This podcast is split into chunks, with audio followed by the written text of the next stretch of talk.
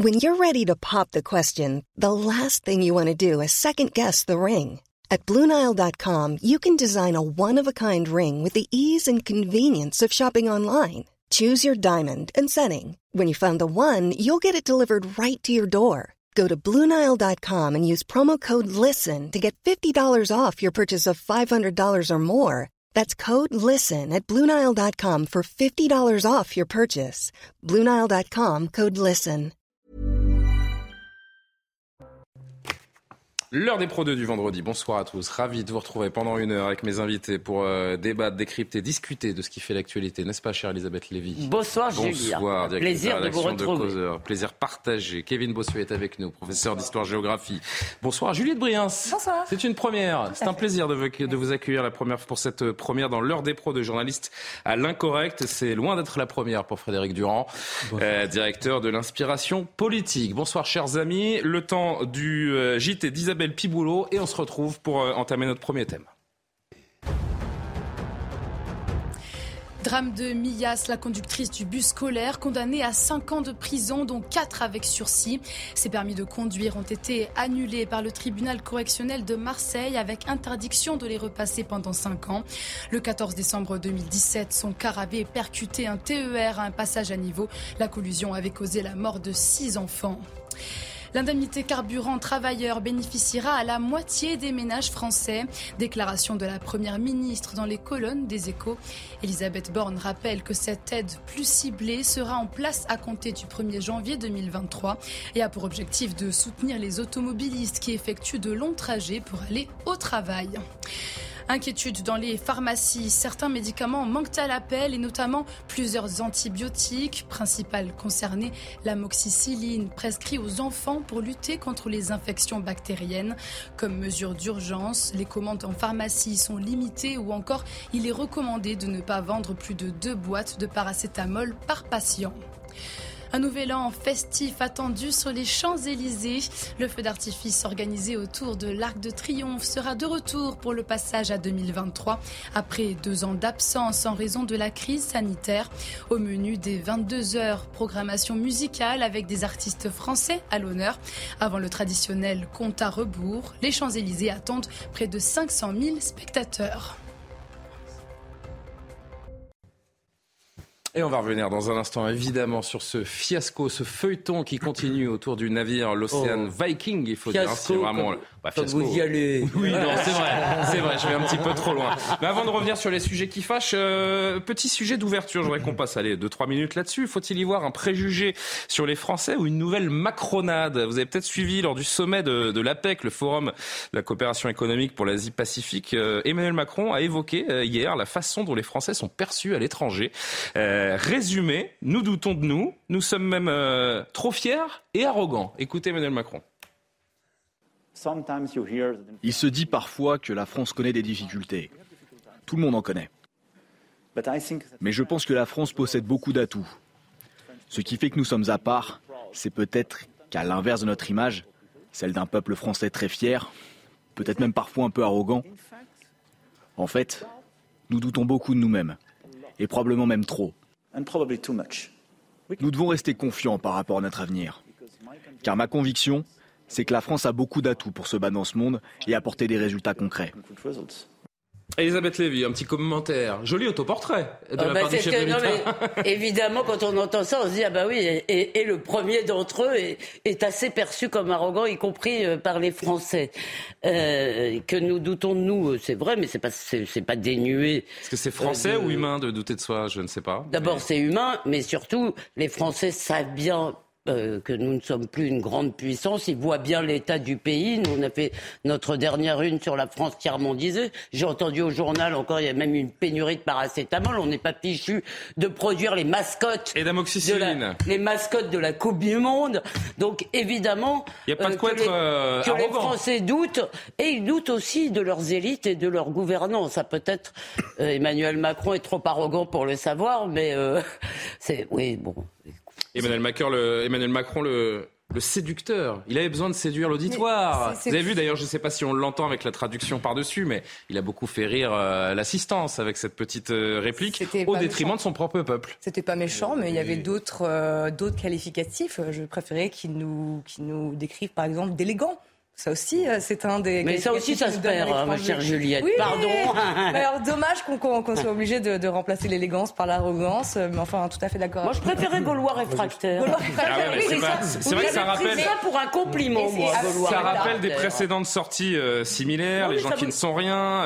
tu traverses la rue, les Gaulois réfractaires. Le président qui a été critiqué à plusieurs reprises. Hein, et aussi, un compliment pour vous peut-être, mais je suis pas sûr que tout le monde l'ait pris de cette façon. Encore une sorte de, en même temps, les Français ne sont pas sur deux et sont arrogants, mais la France a beaucoup de potentiel. On ne sait pas ce que ça veut dire. C'est vrai. Ben, moi, bizarrement. Macronade Oui, c'est une macronade. moi, je suis plutôt d'accord avec Emmanuel Macron. Ah, c'est une Quand je vais à l'étranger, mais je veux tout sauf croiser des Français. Oh. Les Français sont insupportables. Il y a encore trois semaines, je suis allé à Rome. C'était les seuls qui doublaient dans les files d'attente, qui nous racontaient qu'ils avaient tout vu, qu'ils avaient tout vécu. Je pense que le problème des Français, c'est qu'ils vivent dans le passé. C'est vrai qu'on a un passé très glorieux. Ce n'est pas de l'autoflagellation, c'est la vérité. Je trouve qu'on est un peuple quand même arrogant. On a l'impression qu'on connaît plus que tous les autres. Et, finalement, je trouve que ça nous dessert. Ça nous colle à la peau. Hein. Alors après qu'Emmanuel Macron le dise, ça me pose problème. Il est quand même président de la République, il représente tous les Français. Mais sur le fond, je lui donne raison. Voyez, parce que la, polémique, enfin polémique, je ne sais pas si le mot est adapté, mais en tout cas, voilà, ça a fait jaser. L'entourage du président a dû réagir euh, en disant il faisait référence à une perception des Français à l'étranger. Ce n'est pas un jugement de valeur. Il a senti qu'il fallait euh, éteindre ce micro-incendie. Frédéric, un dernier mot et on avance? Non, je crois que les Français ne sont pas arrogants. Moi, je crois pas. Après, ça dépend. Lorsqu'on dit qu'ils doutent, ils ont de bonnes raisons. Alors, un, ils ont de bonnes raisons d'être fiers, les Français, parce qu'ils sont quand même, euh, c'est le peuple des Lumières, etc. Donc, ils ont quelques raisons de se réjouir et d'être fiers.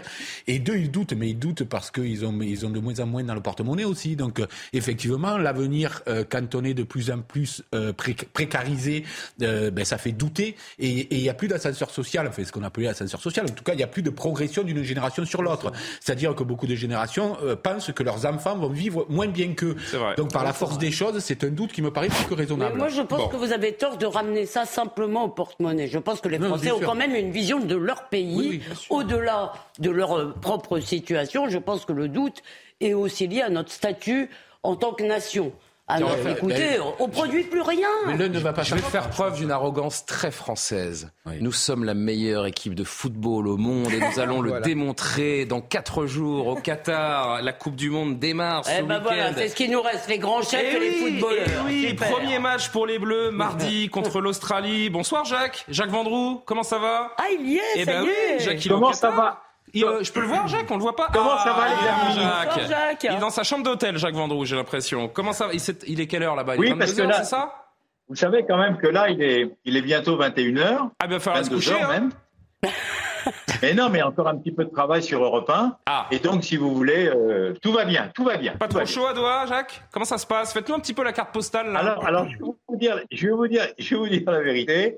Le matin, il fait quand même un bon petit 40 degrés. Voilà. Le matin? voilà et ça commence à s'atténuer euh, vers la fin de la journée. Ah, et je dois vous faire une petite confidence. Hier, on a assisté à l'entraînement de l'équipe de France de football au stade Al-Sad, qui est un stade magnifique, soit dit en passant. Il y avait la clim Et figurez-vous que, et que j'ai découvert un petit coup de clim dans le stade. C'est pas désagréable, je reconnais.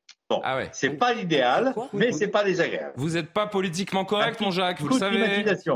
Jacques, vous savez que vous n'êtes pas politiquement correct. La clim dans les stades, c'est la clim. Il a dit il y a eu un petit coup de ah, clim dans le stade et c'était pas désagréable. Oh bah Jacques, il fait mal à la planète. Et Jacques, eh oui, ça fait mal à la planète la clim dans les stades, Jacques. Non, dis, non, non, non, attendez, j'ai dit, attendez, j'ai dit textu, non, non, j'ai dit.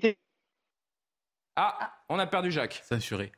Jacques, euh, censuré par, euh, par le gouvernement. Euh, non, pas du tout, évidemment, c'est un petit souci technique. De la ou des Vous me dites hein, dans l'oreille quand on retrouve, quand on retrouve Jacques. Vous allez la suivre, cette Coupe du Monde, un petit mot rapidement? C'est dans, c'est dans 4 jours, mardi, France-Australie. D'ailleurs, je, donne rendez-vous. Je donne rendez-vous à nos téléspectateurs hein, sur CNews. On, on vous fera vivre l'après-match, cette première rencontre des Bleus dans 4 jours, mardi soir non, moi je suis déjà fatigué. Vous êtes déjà fatigué Ah ouais, d'accord, bah, ça promet. Qui va la suivre la Coupe du Monde? Non, personne. Non, mais moi je suis pas toute seule à la maison, donc euh, Vous avez un très mauvais plateau. ah oui, très mauvais plateau, mais je vous inviterai pas pour le débrief mardi Moi, je vais avec vous Oui. Oui, moi Ouais, vous allez la suivre? Ah ben, je vais regarder, oui. Euh, cela, cela étant dit, euh, ça va être sans doute entouré de pas mal de polémiques parce qu'on le voit d'ores et déjà. Il y a déjà pas mal de polémiques autour. Après, bon, ce serait une, un long débat à avoir sur la question. Mais vous regardez pour le foot ou pour les polémiques? Ah, bon, ah non, moi j'aime bien, le foot. Je suis pas très connaisseur, mais j'aime bien beaucoup. D'accord. Bon, on essaiera de retrouver Jacques Vendroux dans, dans quelques instants. Pourquoi pas euh, avant la avant la pause. Hein, je dis ça à Benjamin, Benjamin qui est avec nous en, en régie. L'océan Viking ou l'Ocean Viking, si on respecte la langue de Shakespeare et euh, la chronique surtout d'un fiasco annoncé, faute de temps pour traiter tous les dossiers. Euh, on apprend aujourd'hui que 123 personnes secourues puis recueillies par la France ont été libéré. Les explications de Schultz. Qu'il faut comprendre, c'est qu'il y a des règles qui fixent les délais pour examiner la situation des personnes qui arrivent en France et font une demande d'asile. Ces personnes ne peuvent pas rester plus de quatre jours en zone d'attente ou alors il faut l'autorisation d'un juge. Les agents donc de l'OFPRA, l'Office français de protection des réfugiés et apatrides, ont examiné la situation des 190 majeurs et mineurs accompagnés qui résidaient dans le centre de Gien. Pour une soixantaine de migrants, euh, notamment des Syriens et des Érythréens, ils ont estimé qu'une demande d'asile pouvait être euh, déposé. Mais pour 123 personnes, la situation était plus compliquée et il est apparu que le délai de 4 jours allait être dépassé. La police aux frontières a donc transmis ces dossiers au tribunal judiciaire de Toulon pour obtenir une rallonge du délai. Cinq juges des libertés et de la détention ont alors eu 24 heures et pas une minute de plus pour statuer sur ces dizaines de demandes, sachant que chaque candidat à l'asile doit être accompagné d'un avocat, euh, qu'il n'y avait pas du tout assez de traducteurs. Bref, le délai était absolument intenable pour les magistrats de Toulon. Ils ont euh, maintenu 15 personnes en zone d'attente avant de se dessaisir de 108 dossiers, faute de temps pour les traiter. La Cour d'appel d'Aix-en-Provence a confirmé euh, que la quasi-totalité de ces dossiers étaient caduques et donc que les migrants n'avaient pas à être maintenus en zone d'attente. Les 108 migrants ont donc été autorisés à quitter le centre de la presqu'île de, de, la presqu'île de Gien. Je demande juste pour être très précis. J'ai dit 123, il y en a 15 qui sont encore en attente et donc 108 qui ont été libérés. On vous a vu à l'image, Elisabeth, vous prendre la tête à demain. Bon. C'est vrai, ils seront pas restés très longtemps dans le Var, nos amis. mais écoutez, on l'avait dit depuis le départ, sur ce plateau, sur d'autres. On a dit, ah, bah, c'est comme ça, vous mettez le pied sur le sol européen, et vous, n'en partez plus, vous vous retrouvez dans la nature. D'ailleurs, encore une fois, je le répète, je ne crois pas que cette vie meilleure, il y en a beaucoup qui l'atteindront parce qu'il y en a beaucoup qui vont se retrouver dans des conditions absolument euh, terribles, qui seront aussi un problème pour les riverains, pour ceux qui sont arrivés avant. Enfin bon, tout est un ratage. Mais on le savait, on le savait très bien. Et c'est quand même fondé sur un mensonge. Parce que... À savoir eh ben, le mensonge, si vous voulez, qui a été répété par Gérald Darmanin, c'est ces gens sont en danger de mort et vous voulez les laisser se noyer. Non, personne ne voulait les laisser se noyer, même les pires des réactionnaires nauséabonds. Euh, oui, enfin, il est, il est pas faux de dire qu'avant de poser un pied sur, euh, sur, le, sur, la terre ferme, ils étaient en danger. Non, Ça fait trois semaines qu'ils étaient sur un bateau. Laissez-moi vous répondre là-dessus. Ils étaient sur un bateau qui demandait certainement qu'il y avait besoin de, vivre, éventuellement d'équipes médicales on peut parfaitement euh, secourir un bateau sans faire débarquer ses passagers. Ça, c'est tout à fait possible. Donc, ils n'étaient absolument pas en danger de mort. D'ailleurs, pour des gens qui étaient en danger de mort il y a une semaine, ils ont l'air tout à fait en forme. Si vous voulez, donc, bah, en tous les cas, ils, ont, ils sont suffisamment en forme pour être par... Ah non, pardon, c'est pas... ils sont suffisamment en forme pour être partis. Et encore une fois, si vous voulez, euh, je raccorde ça au sujet précédent. Pourquoi les Français doutent On se demande bien pourquoi. On n'est même pas fichu de faire respecter. Il y, a, non, mais... il y en a un qui se frotte les mains, hein, c'est Gérard Collomb, parce qu'on fait des, Moi, je crois que c'est Marine Le Pen. Moi, je crois que c'est Georgia ah, Meloni. Tout le monde, en fait, oui. Marine Le Pen. Euh, Gérard Collomb se frotte les mains. Marine Le Pen, on va la lire également dans un instant. Georgia Meloni, n'en parlons pas. C'est vrai qu'on fait des déclarations de fermeté, mais on n'est pas capable de les tenir. Gérard Collomb qui alertait déjà il y a quelques jours et qui euh, rappelle aujourd'hui, lorsqu'il y a une semaine, j'affirmais que du fait des lois européennes et françaises, la plupart des migrants débarqués finiraient par rester sur le territoire. Certains ne me croyaient pas. On peut voir aujourd'hui que j'avais raison, que cela serve de leçon. C'est vrai qu'à partir du bah, moment, bien sûr, ça va à partir du moment où ce bateau a jeté l'encre, si je puis dire, en rade de Toulon, le scénario était écrit d'avance. Juliette. En fait, tout se passe exactement comme prévu, c'est-à-dire que rien n'est sous contrôle. Moi, je veux euh, inciter sur ce qu'a dit Elisabeth en parlant du mensonge. Les mensonges de Gérald Damanin, je pense qu'il y a un moment, ça suffit. Je me rappelle, il y a une semaine, une semaine et demie, lorsque l'Ocean Viking euh, euh, a débarqué sur nos côtes, Gérald Damanin sur TF1, qui nous prenait pratiquement de haut, fallait voir le ton qui, qui mettait un peu dans l'argumentaire, en nous disant, mais enfin, mais Mais enfin, mais que dites-vous? Mais ces migrants ne, sont pas, ne seront pas vraiment sur le sol français puisqu'ils seront, hmm. ils n'auront pas le droit de, de, de, de, sortir du centre de détention administrative. Voilà ce qu'il nous disait. Et sa réponse à Madame Lavalette? Voilà. Et au moment où il nous disait ça, ne savait-il pas euh, qu'il n'y avait pas assez de juges Ne savait-il pas que les, les, les, délais administratifs étaient beaucoup trop courts Ne savait-il pas que les mineurs isolés étaient régis, que l'accueil des mineurs isolés était régi par la Convention internationale des mineurs? Il le savait exactement mmh. comme Gérard Collomb le savait à l'époque quand il était en poste. Euh, Gérard Damin le savait. C'est cette accumulation de mensonges, de la gauche. de la part de Gérard Darmanin, moi je ne comprends pas que, que, ce, que, ce, ministre soit encore en poste. Depuis hier, on parle d'une forme d'IQ Sénade là, qui est en train de, de se passer. Mais c'est vrai que là, il y, a une forme Pardon de... Non mais, non, mais là, on est dans une forme d'auto-expulsion. Finalement, Gérald Darmanin, il est peut-être content parce que vous avez ces migrants qui vont peut-être fuir vers d'autres pays européens. On nous dit que l'Eldorado, c'est l'Angleterre. Donc finalement, est-ce que c'est parce qu'on veut... Mais non, mais est-ce que c'est assez idiot que ces migrants, finalement, partent dans la nature et rejoignent d'autres frontières Ça reste quand même une humiliation ah pour la France, une humiliation pour l'État et une humiliation pour le ministre de l'Intérieur. En fait, c'est l'autorité de l'État qui a été attaquée parce que vous avez des migrants qui sont finalement plus forts que euh, le, discours d'un ministre de la République ou euh, un pays comme la France. Mais je trouve ça très grave. Et en plus, qu'est-ce qu'on va dire aux Français? La vérité, il n'aurait pas fallu accueillir ce bateau. Elisabeth le dit, le droit euh, international dit quoi? On doit secourir ces migrants, mais ils peuvent rester sur le bateau. On peut les soigner sur le bateau. Et Georgia Meloni a eu raison de ne pas accueillir des migrants sur son sol et surtout les conséquences, les conséquences en termes de délinquance. Vous savez qu'en France, 75% des mineurs euh, qui, sont, euh, qui, qui sont devant le parquet, finalement, sont des mineurs isolés. Vous savez qu'à Paris, en 2020, 40% des vols à la tire, 30% des vols avec violence et 30% euh, des cambriolages sont dus notamment à ces mineurs isolés. Alors, mmh. je n'accable pas ces mineurs-là parce qu'ils sont dans une situation compliquée. Il faut bien qu'ils survivent, mais cette incapacité à gérer ce problème est une honte, est une honte pour l'État français. Enfin, je ne comprends pas. Marine Le Pen qui continue de réagir aujourd'hui sur Twitter. Emmanuel Macron et Gérald Darmanin ont leur affaire Leonarda. Euh, Frédéric Durand, je vais vous faire réagir. Notre gouvernement est humilié par la fugue. Ça, c'était hier. C'est que 26 mineurs oui, ont quitté le centre. également, ce sont volés. Ce sont des Migeurs. oui, des Migeurs. On a compris. Je vais au bout quand même du tweet. 26 mineurs donc de l'Ocean Viking et les Français constatent une fois de plus que tout cela est hors de contrôle. La suite pour Marine Le Pen, comme si cela ne suffisait pas, on apprend désormais que des dizaines de migrants, donc euh, ça c'est ce dont on parle euh, actuellement, ont été remis en liberté, faute de juges suffisants ou à cause de vice-procédures. En plus de l'effondrement euh, de l'État, l'incompétence de ce gouvernement qui décidément ne contrôle plus rien. L'affaire de l'Ocean Viking, c'est le dossier de presse de Marine Le Pen 2024, Frédéric Durand. Oui, puis c'est la raison pour laquelle, que ce soit la, Ligue du Nord, enfin la Ligue ensuite en Italie, ou les Fratelli d'Italia sont arrivés au pouvoir. Euh, c'est-à-dire que l'Italie a été pendant très longtemps le lieu où venaient accoster les immigrés. L'Europe n'a absolument jamais aidé l'Italie pendant des années et des années. Résultat, évidemment, ça a fait monter euh, ces partis-là en, en Italie.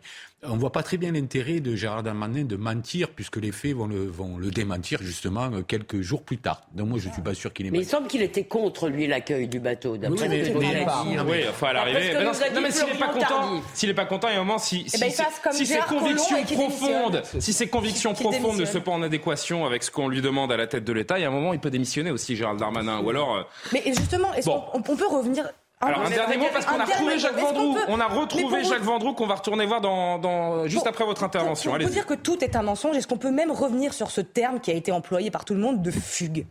Mais si 26 mineurs, 26 enfants sont en fugue, ont disparu dans la nature et on ne sait pas où ils sont, pourquoi on n'enclenche pas mais une alerte enlèvement mais Juliette, en, envoyant leur photo Il y a une chose qui vous échappe. Il y a une chose qui vous échappe, c'est que c'est leur droit. Ils sont C'est leur droit. Et d'ailleurs, le mot fugue est galvaudé. Ce n'est pas une par la grande porte et ils ont même pris le temps de dire au revoir et merci. Il n'y a aucune fugue, rien que le terme est mensonger. Alors vraiment, dernier mot parce que Jacques nous attend. Pour nos impôts, vous savez qu'un mineur isolé en France coûte 50 50 000 euros par mineur isolé. Est-ce que vous vous rendez compte euh, euh, comme quoi ça coûte en fait Et je suis d'accord avec ça. Enfin, c'est juste incroyable. Mais où est la protection de l'enfance Moi, ces gamins-là devraient être en effet sous l'égide de la protection de l'enfance et non pas livrés à eux-mêmes en train de commettre des actes de délinquance. Je vais vous dire quelque chose à tous. J'ai envie de dire merci Merci à l'Océan Viking de nous permettre d'avoir sous les yeux ce cas d'école qui nous permet de voir ce qui se passe tous les jours en France. Bien sûr, parce que le grand public mais, comprend au jour le jour, jour le jour comment ça se passe. J'aimerais bien entendre la bonne que... Allez, Jacques Vendroux est avec nous, euh, qu'on a perdu tout à l'heure. Euh, image figée, euh, Jacques, quand vous nous avez dit que vous avez senti cette petite clim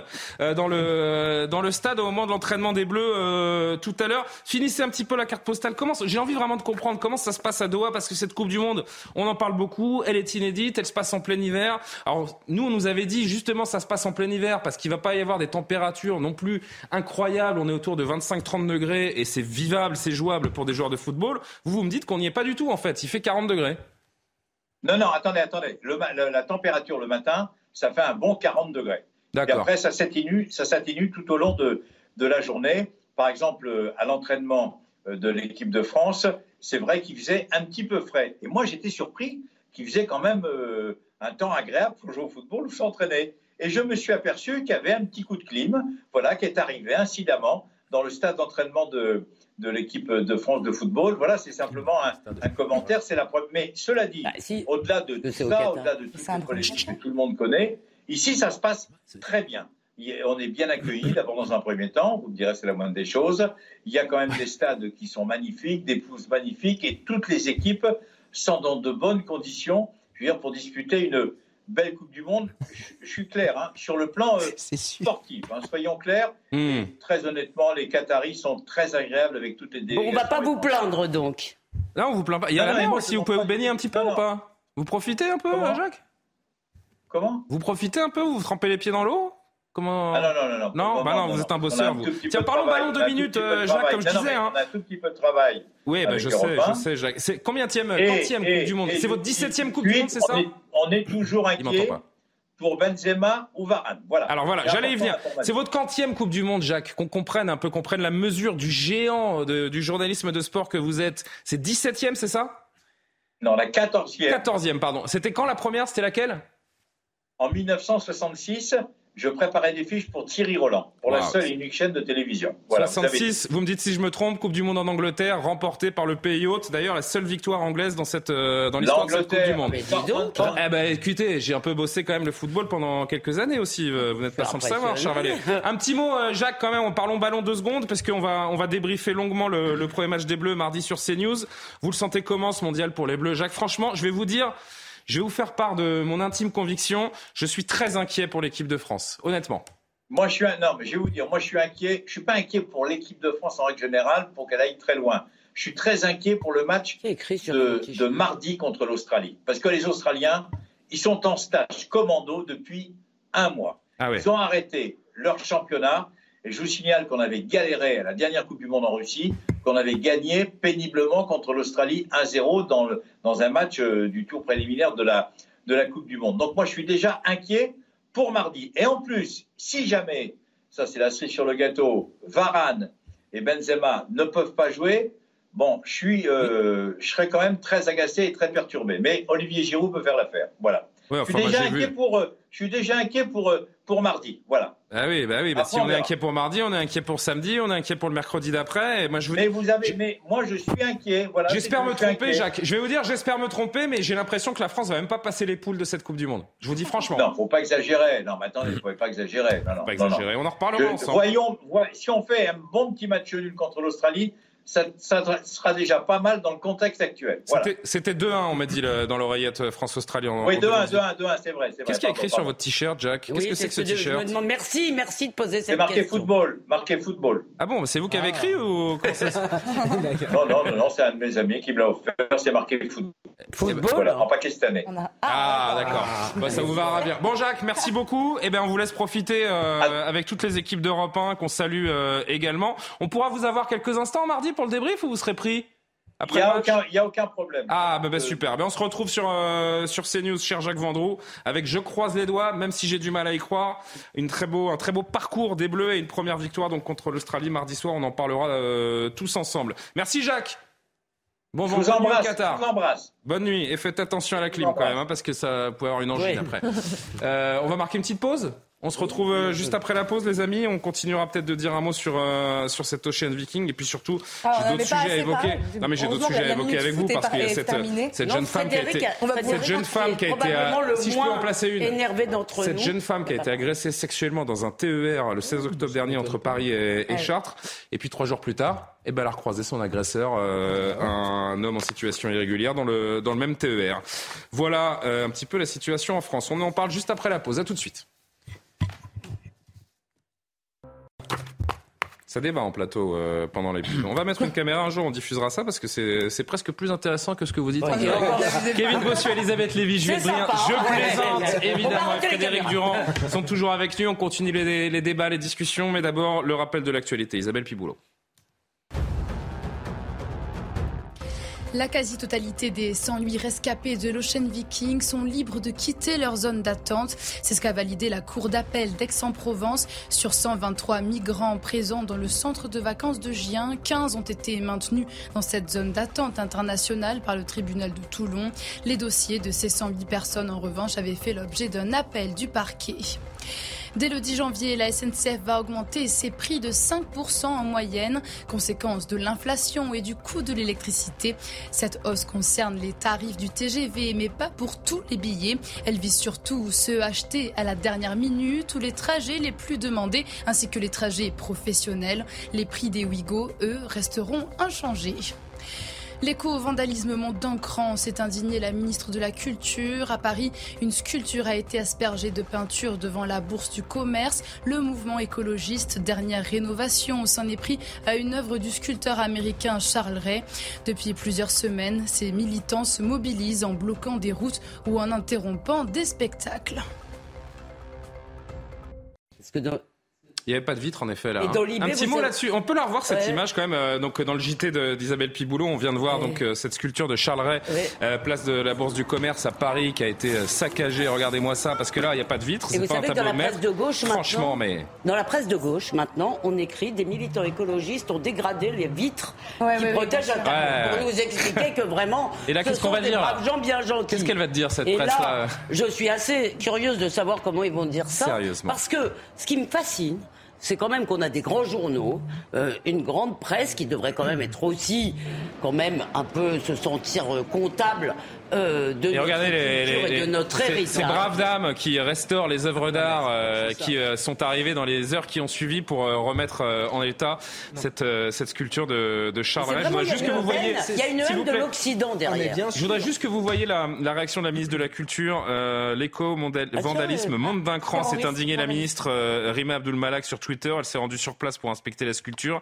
Elle a remercié les restauratrices d'ailleurs qui sont intervenues, comme je le disais. Art et écologie ne sont pas antinomiques, ce sont au contraire des causes communes. Mais ça, c'est pas, Mais pas qu'est-ce qu'ils nous disent ces gens-là Qu'est-ce qu'ils nous disent Non mais moi ce qui me Et on va on va pas rester trop longtemps hein, le- parce que vraiment c'est leur le faire de publicité. dévoiement de la cause écologiste. Moi, je suis désolé. Enfin, la, la cause écologique, c'est quelque chose d'important. Et quand on voit ce genre de choses, on n'a pas envie de soutenir la cause écologique. Mais bien et sûr, c'est répulsif. Et c'est répulsif. Et Elisabeth a raison, c'est que derrière, il y a une volonté de destruction de notre culture, de notre identité, de ce qui fait la richesse de notre civilisation à travers les arts. Et c'est ça qui est visé à travers ce genre d'action complètement stupide. Et ce qui est scandaleux, c'est que ces gens visent les réseaux sociaux et incitent les jeunes à faire la même chose. Et moi, ça me scandalise. Là, ils sont parce tous les que- deux jours sur le périph' à bloquer la circulation, euh, à opposer finalement les gens les uns contre les autres. Enfin, bon, Moi, c'est pour moi, cette histoire, elle est, elle est extrêmement simple. On en prend trois, on leur met deux ans de prison ferme. Je, veux, je peux vous assurer que demain, le problème, il est réglé. Parce que c'est. Mais avec la tolérance zéro, on arrête beaucoup de choses, militants-là, Juliette contrairement vous savez, beaucoup mais- de nos délinquants en France qui, eux, prennent la prison comme une sorte de marque de. de, de- Si on peut fabrique, l'image juste une fois, allez-y. Eux, ce sont des, des- des enfants de, de bobos écolos. Ah, ça. Et je peux vous dire que un an de prison, deux ans de prison, ils veulent pas les faire. hein. Non, mais vous moi, en je- prenez Non, deux bah, ou trois. Le problème, il est réglé. Juste Frédéric, on demain- n'a pas Oui, oui, entendu. Et dernier mot, Elisabeth. Si on peut revoir l'image juste une fois, parce que franchement, c'est Juste déplorable. Comme vous le disiez, effectivement, ces formes, euh, c'est- l'extrémisme euh, euh, pousse les gens à, à finir par ne plus épouser la cause de l'écologie. Mais au-delà de ça, moi je ne passe pas sur la culture française en particulier, c'est le passé. C'est-à-dire que on essaie de salir le passé au nom de l'avenir. Voilà un peu le. le- Oui, euh, je passe Bah, le ça s'appelle le wokisme. Or, Ah oui. oui, oui, mais c'est très bourgeois. Je dirais c'est très très bourgeois. Vous verrez jamais des jeunes de classe populaire faire ça, parce que les jeunes de classe populaire ils ont d'autres considérations, ils ont d'autres problèmes. Exactement.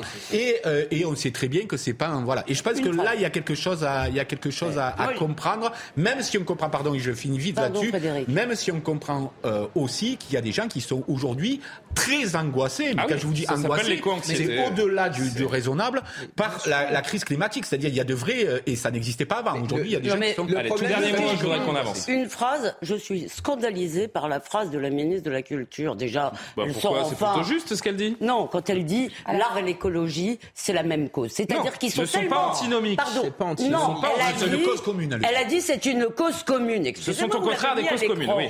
Or, ça c'est vraiment une sottise politiquement correcte, c'est-à-dire qu'elle n'est pas capable. Non, elle n'est pas capable de défendre la culture en tant que telle. Elle n'est pas capable de défendre l'art au nom de l'art, au nom de la beauté. Je veux dire, l'écologie ne peut pas. C'est-à-dire qu'elle n'arrive pas à délégitimer totalement cette action. Et l'écologie ne peut pas absorber l'entièreté de nos existences. Allez, on sort sur euh, la thématique qu'on abordait juste avant la pause et euh, les migrants de l'océan Viking qui, les uns après les autres, se volatilisent dans, dans la nature.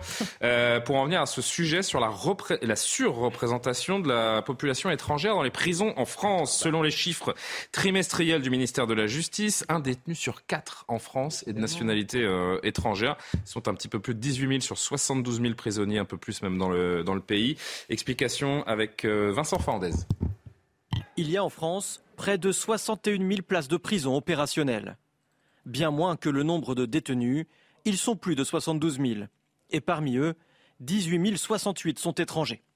Un nombre important qui, selon plusieurs spécialistes, explique la surpopulation carcérale dans les prisons françaises. Partant de ce principe, qu'est-ce que l'on peut faire aujourd'hui? Euh, il est évident qu'il faudrait faire un maximum d'application des conventions internationales qui existent d'ailleurs, mais qui sont peu ou très mal appliquées, qui prévoient qu'un détenu étranger peut exécuter sa peine dans le pays d'origine. Donc il faut convaincre ces pays d'origine, ça concerne essentiellement le Maghreb et l'Afrique, euh, de reprendre euh, ces détenus et faire exécuter les peines dans leur pays. Sauf que malheureusement, ça ne se fait pas.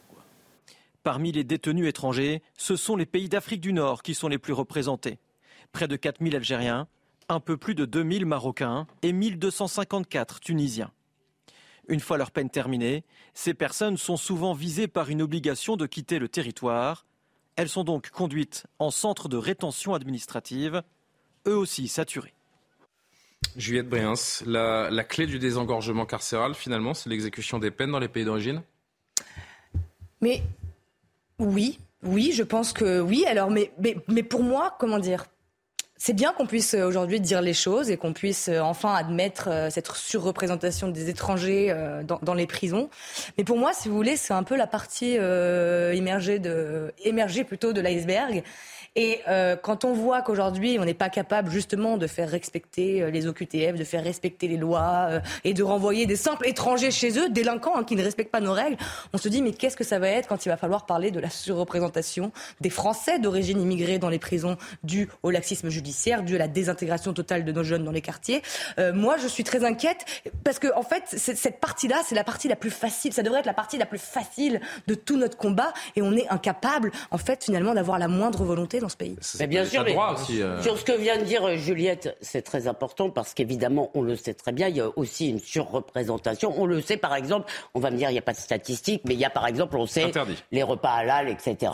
Donc on sait qu'il y a une surreprésentation. Puis vous demandez à n'importe quel policier, vous allez dans un tribunal, il y a une surreprésentation euh, des Français d'origine étrangère récente qui témoignent évidemment. Alors je précise au cas où quelqu'un voudrait ne pas comprendre que ça n'a rien d'ethnique, c'est pas dans les gènes, ça se transmet pas dans les gènes.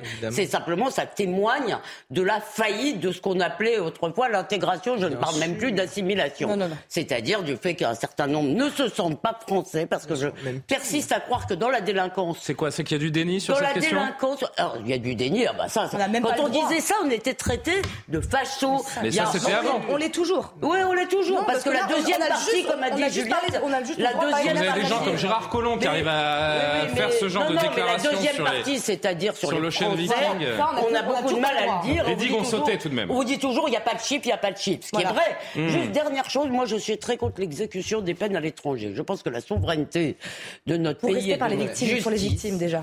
Comment On ne peut pas respecter les victimes. Il y a des victimes. En non, fait, mais moi, c'est même pas, c'est une question de Ces victimes, elles ont envie de voir un en procès. En revanche, l'expulsion devrait être automatique.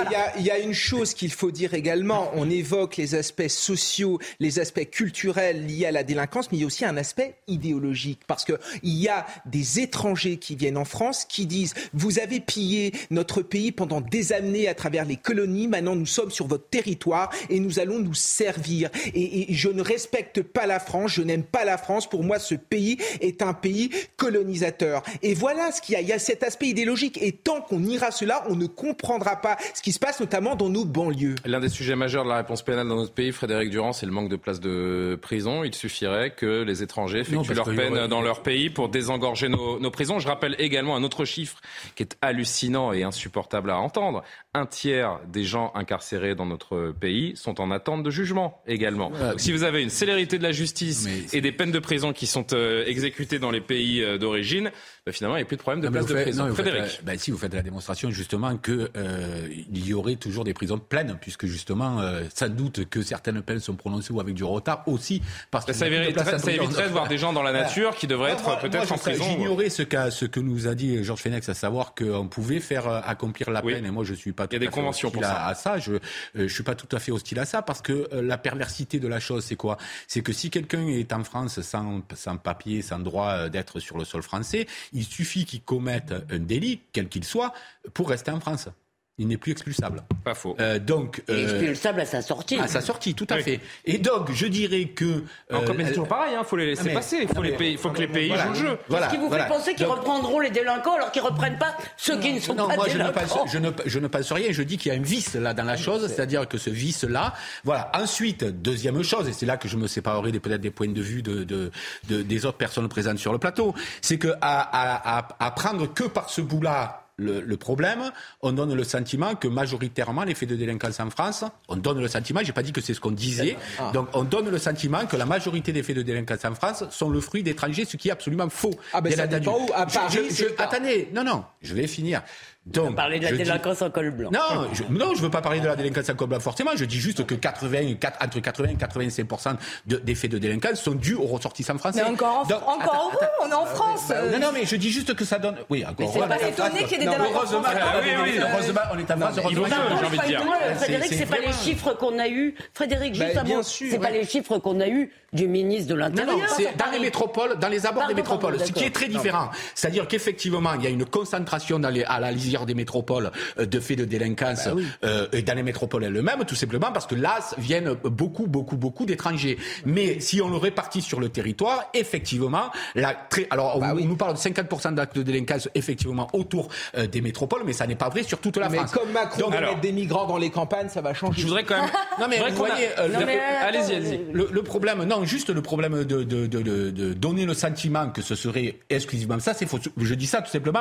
Il y aurait plus d'étrangers en France, il y aurait encore 80% de, de, délinquance. C'est ça que je veux dire. Oui, je voudrais qu'on évoque. à ce moment-là qu'il faudrait s'attaquer justement au, au, à la surreprésentation des Français d'origine. Non, mais y compris, un sujet qui, qui, qui, qui, qui d'une certaine oui, façon est lié avec ce qu'on est en train de dire, les amis. Ce témoignage choc que je voudrais vous proposer, une histoire de cette euh, jeune femme qui a été agressée sexuellement dans un TER entre Paris et Chartres le 16 octobre dernier. Le suspect, un SDF en situation irrégulière, il a été identifié, arrêté et puis surprise, il a été relâché.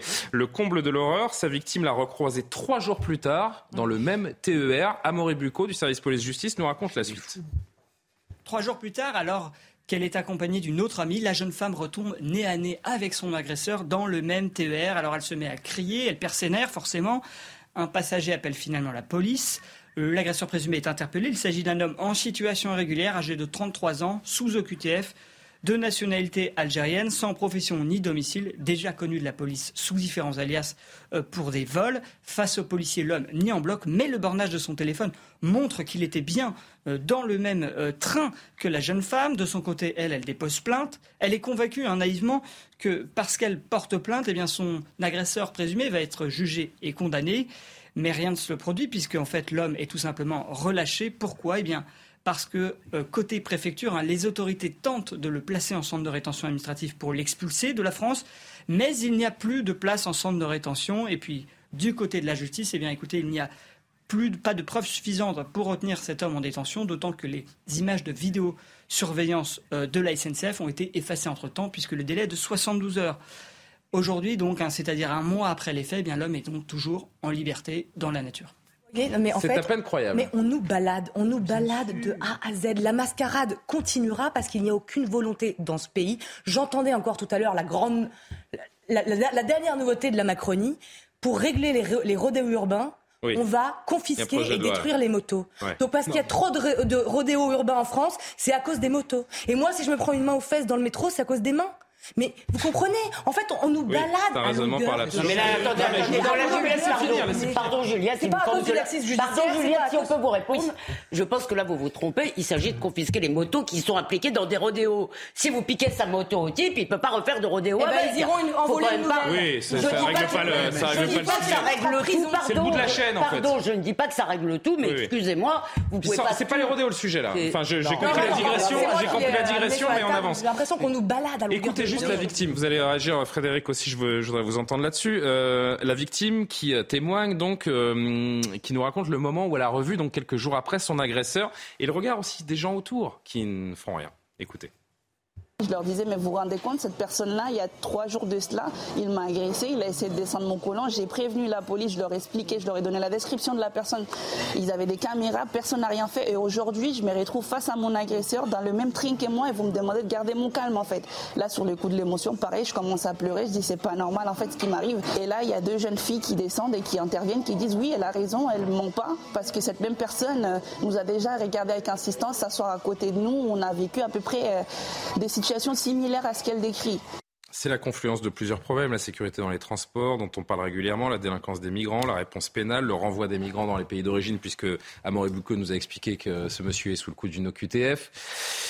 Qu'est-ce que vous voulez faire? Non, mais comment voulez-vous que les Français croient en l'État français? Comment voulez-vous que les Français croient en l'État de droit? Et comment voulez-vous que les Français ne se fassent pas justice eux-mêmes? Parce que finalement, ils ont l'impression que la police ne peut rien faire, que l'État ne peut rien faire et qu'on est seul face à nos agresseurs. Et vous avez dans certains quartiers la même chose. Vous avez des gens qui se font agresser, des gens qui se font voler des objets de valeur, etc. Et trois, quatre jours après, ils recroisent leur victimes et ils sont obligés de se taire. On a l'impression d'être dans, un, dans une impunité totale et un renversement des valeurs, une société qui victimise les coupables et, et, qui culpabilise les victimes parce qu'il y a toujours ces gens qui vont nous raconter, notamment chez certains juges, mais écoutez, le pauvre petit, il faut le comprendre. Mais non, les Français veulent de la fermeté, n'acceptent plus ce laxisme et en fin de compte, tous les gens qui nous racontent que c'est l'extrême droite dès qu'on fait un lien entre délinquance et insécurité. La véritable, ce qui crée l'extrême droite, c'est finalement le fait de ne pas agir, le fait de nier la réalité. Regardez ce qui se passe dans les pays du Nord. Par exemple, en Suède, l'extrême droite a beaucoup monté parce qu'on s'est aperçu que l'immigration était l'une des causes principales de la délinquance. Et ça, il faut le mais dire. au Danemark, l'extrême droite a beaucoup baissé parce que la gauche a pris conscience qu'il fallait effectivement. Oui, au Danemark, parce que la gauche fait de la droite. Parce que la gauche fait de la droite, voire de la droite non, de la droite. Non, non, elle fait pas. Je pense que les classes. Moi, je, mon repère, excusez-moi, c'est les classes populaires. C'est qu'est-ce qu'elles veulent. Voilà, c'est pas et c'est pas que, que veut l'élite mondialisée, c'est pas ça mon souci. C'est que veut l'immense majorité des gens en France, c'est-à-dire 70-75% de gens. Ils veulent de la fermeté parce qu'ils veulent de la sécurité. Ils sont pas, ce sont pas des extrémistes. Ce sont pas des gens qui disent immigration zéro ou qui disent ceci cela. Ils veulent simplement, ils veulent simplement vivre paisiblement. Et puis quand on recroise son agresseur dans le RER, en général, c'est qu'on fait pas partie des classes ultra supérieures euh, et qu'on et qu'on et qu'on se qu'on se situe là. Donc je pense que qui face à ça ne peut pas dire mais qu'est-ce qui se passe il y a un problème dans notre justice. Comment on explique que, au prétexte qu'il n'y a pas de place dans un centre de rétention administrative pour le renvoi, cette personne-là se retrouve absolument libre, sans même un bracelet? Parce qu'on aurait pu imaginer un bracelet, quelque chose qui, l'empêche d'aller bah dans oui, mais non, on n'est pas capable. Donc c'est rien du tout. Un mot. Là, un mot. Non, mais moi j'ai déjà entendu des policiers me dire la même chose, Voilà. c'est-à-dire qu'ils se font agresser, Ils ils, se font insulter, et ils revoient, évidemment, ils défèrent, en tous les cas, ils saisissent le- la police judiciaire. Pierre, le Troc, etc. Et il revoit les gamins qui les, les insultaient ou leur balançaient des trucs le lendemain, les nargants. Un petit mot de la situation internationale avant de refermer l'heure des Pro 2, les amis. Près de la mais moitié. Vous n'avez pas de sujet marrant décidé. Ben non, mais bah malheureusement, c'est pas de ma faute hein, si l'actualité est pas marrante. Euh, si vous voulez, bah si, on, se beaucoup. on se racontera des blagues, euh, des blagues de Toto après l'antenne, si vous voulez. Mais c'est vrai que la situation est, est pas toujours très drôle. Euh, près de la moitié du système énergétique ukrainien est endommagé par les frappes russes. Volodymyr Zelensky affirme que 10 millions d'Ukrainiens, c'est-à-dire quasiment un quart du pays, un quart des habitants du pays, sont privés d'électricité. Écoutez le, le président ukrainien. Les conséquences d'une nouvelle attaque de missiles contre l'Ukraine se poursuivent toute la journée. Une fois de plus, il y a eu des coupures de courant d'urgence en plus des coupures prévues. À l'heure actuelle, plus de 10 millions d'Ukrainiens sont privés d'électricité. Vous avez donc des bombardements russes qui se poursuivent quelques jours après cette fameuse affaire du tir en Pologne qui a fait craindre une escalade du, euh, conflit. On a compris que Volodymyr Zelensky avait joué pendant 48-72 euh, heures un jeu assez euh, dangereux. Il a ciblé directement la Russie alors que l'Occident, l'OTAN, les États-Unis nous ont tous bien fait comprendre que c'était un, un, accident. Est-ce qu'il est allé trop loin? Est-ce que désormais Zelensky est un, est un va-t-en-guerre, même pour ses, même pour ses alliés qui qui n'attendent qu'une chose finalement, c'est que M. Zelensky aille à la table des négociations. Qui veut dire non, mais Juliette Moi, quand on, j'entends souvent ça sur les plateaux, euh, M. Zelensky est un va-t-en-guerre. Mais enfin, vous contestez ça? Mais je conteste parce que Zelensky, il a déjà la guerre sur son territoire, il est dans son rôle. Mais il n'a pas envie d'être seul. Mais voilà, exactement. mais c'est dans son intérêt. C'est fini, elle a pris Il joue un jeu dangereux, mais, mais pour qui? Lui, il a déjà ses habitants qui meurent sous les bombes. Donc on, on, imagine bien que c'est dans son intérêt d'avoir euh, un conflit mondialisé. Mais bien sûr, évidemment, c'est dans son intérêt à lui. Mais bien sûr, mais c'est à nous, c'est pour ça que c'est à l'OTAN d'aller tempérer, de, de maîtriser l'information et d'éviter cette escalade. Il faut arrêter de le suivre de manière inconditionnelle, en fait, peut-être. Je ne sais pas. Hein, je, Moi, je, voudrais je soumets cette question à votre avis. Je pense que la volonté de euh, Volodymyr Zelensky de nous entraîner dans cette guerre n'est pas non plus très responsable, y compris pour l'Ukraine, parce qu'une internationalisation du conflit est dangereuse pour tout le monde et d'abord pour les Ukrainiens, parce que le champ de bataille, ça restera l'Ukraine. Donc, si vous voulez, si vous voulez qu'il y ait des missiles nucléaires qui en plus se baladent dans cette affaire, si vous voulez, c'est pas nous qui en souffrirons les premiers, je le dis. Et je pense que, comme l'a dit Julien, comme le disait d'ailleurs Golnadel hier, il faut pas. Il, est, depuis le début, à chaque fois qu'il ouvre la bouche, tout le monde pense que c'est parole d'évangile. Par exemple, non, mais, je parle pas de vous là. Alors, ah je, ne vous réponds pas à vous. On va être euh, un petit peu en retard, donc je vais vous demander Kevin et, Frédéric deux, euh, deux prises de parole concises, les amis. Zelensky a raison, en effet, de faire cela. Le but, c'est véritablement de faire en sorte que la nation ukrainienne soit mobilisée contre un ennemi commun. Donc forcément, on fait passer la Russie pour un monstre. Dès qu'on peut exploiter tel ou tel événement, forcément Zelensky le fait. Et le oui, mais là c'est l'hiver. C'est l'hiver, les combats vont stagner. Il y a une fenêtre pour ouvrir les négociations. Il faudra peut-être commencer à songer à comment on va négocier. et la partition du pays, c'est ce qui semble être la... que ça n'est pas une bombe russe intentionnellement envoyée par les Russes sur le territoire de la Pologne, parce que sinon je ne sais pas dans quelle situation on serait. Là, ça c'est le plus important, ah, c'est que la réalité ce soit celle-là, ou en tout a priori la réalité ce soit celle-là. Et que, et que l'OTAN ait, fait un travail ben, diplomatique voilà. voit vraiment de, de qualité. Ensuite, vous savez toujours ce que c'est. Je pense que Zelensky est loin d'être parfait. Cependant, il est quand même l'agressé dans cette affaire et il a, tout intérêt à, mener cette. Ça va être la fin de l'heure des Pro 2 et euh, en réfléchissant, j'ai trouvé une bonne nouvelle. Ah, j'ai trouvé une bonne nouvelle. Alors, on va pas avoir le temps d'en parler. Je vous le dis juste. Euh, Renault annonce son retour. Non, très mauvaise nouvelle, très mauvaise nouvelle. Moi qui suis une fan, alors là, oh non, dites pas ça, Renault. Alors là, oh non, dites pas ça, J'écoute Renault depuis que je suis née parce que ah, mais moi je croyais qu'on parlait de l'usine, des usines. Mais non, c'est pour ça que j'ai dit J'ai dit Tintin. Je croyais qu'on avait même titre que les inconnus sont revenus. Le retour de Renault est une très mauvaise nouvelle qu'on le laisse. Bon, bah c'est euh, un avis que je ne partage absolument pas. J'adore Renault et je salue le retour de Renault sur scène en 2023. C'est la semaine des retours. Hein. Michel Sardou, Renault, à qui le tour euh, bah, Il y a Paul Naref qui sort un album euh, également. Et vous qui serez là la semaine prochaine. Et moi qui serai là la semaine prochaine également. Je vais remercier nos amis en régie avec évidemment ce soir la réalisation François Lemoigne, à la vision Marie Janoska, au son Greg Possidalo, Benjamin Kylian Salé, Thomas Saint-Jean m'ont aidé brillamment à préparer cette émission. Je les en remercie. Euh, l'heure des procès finie. La suite des programmes, avec notamment évidemment Olivier Benkemoun, que vous retrouvez pour le meilleur de l'info. Et puis euh, sur cnews.fr également pour vous tenir au courant de tout ce qui se passe dans le monde. Bonne soirée, bon week-end.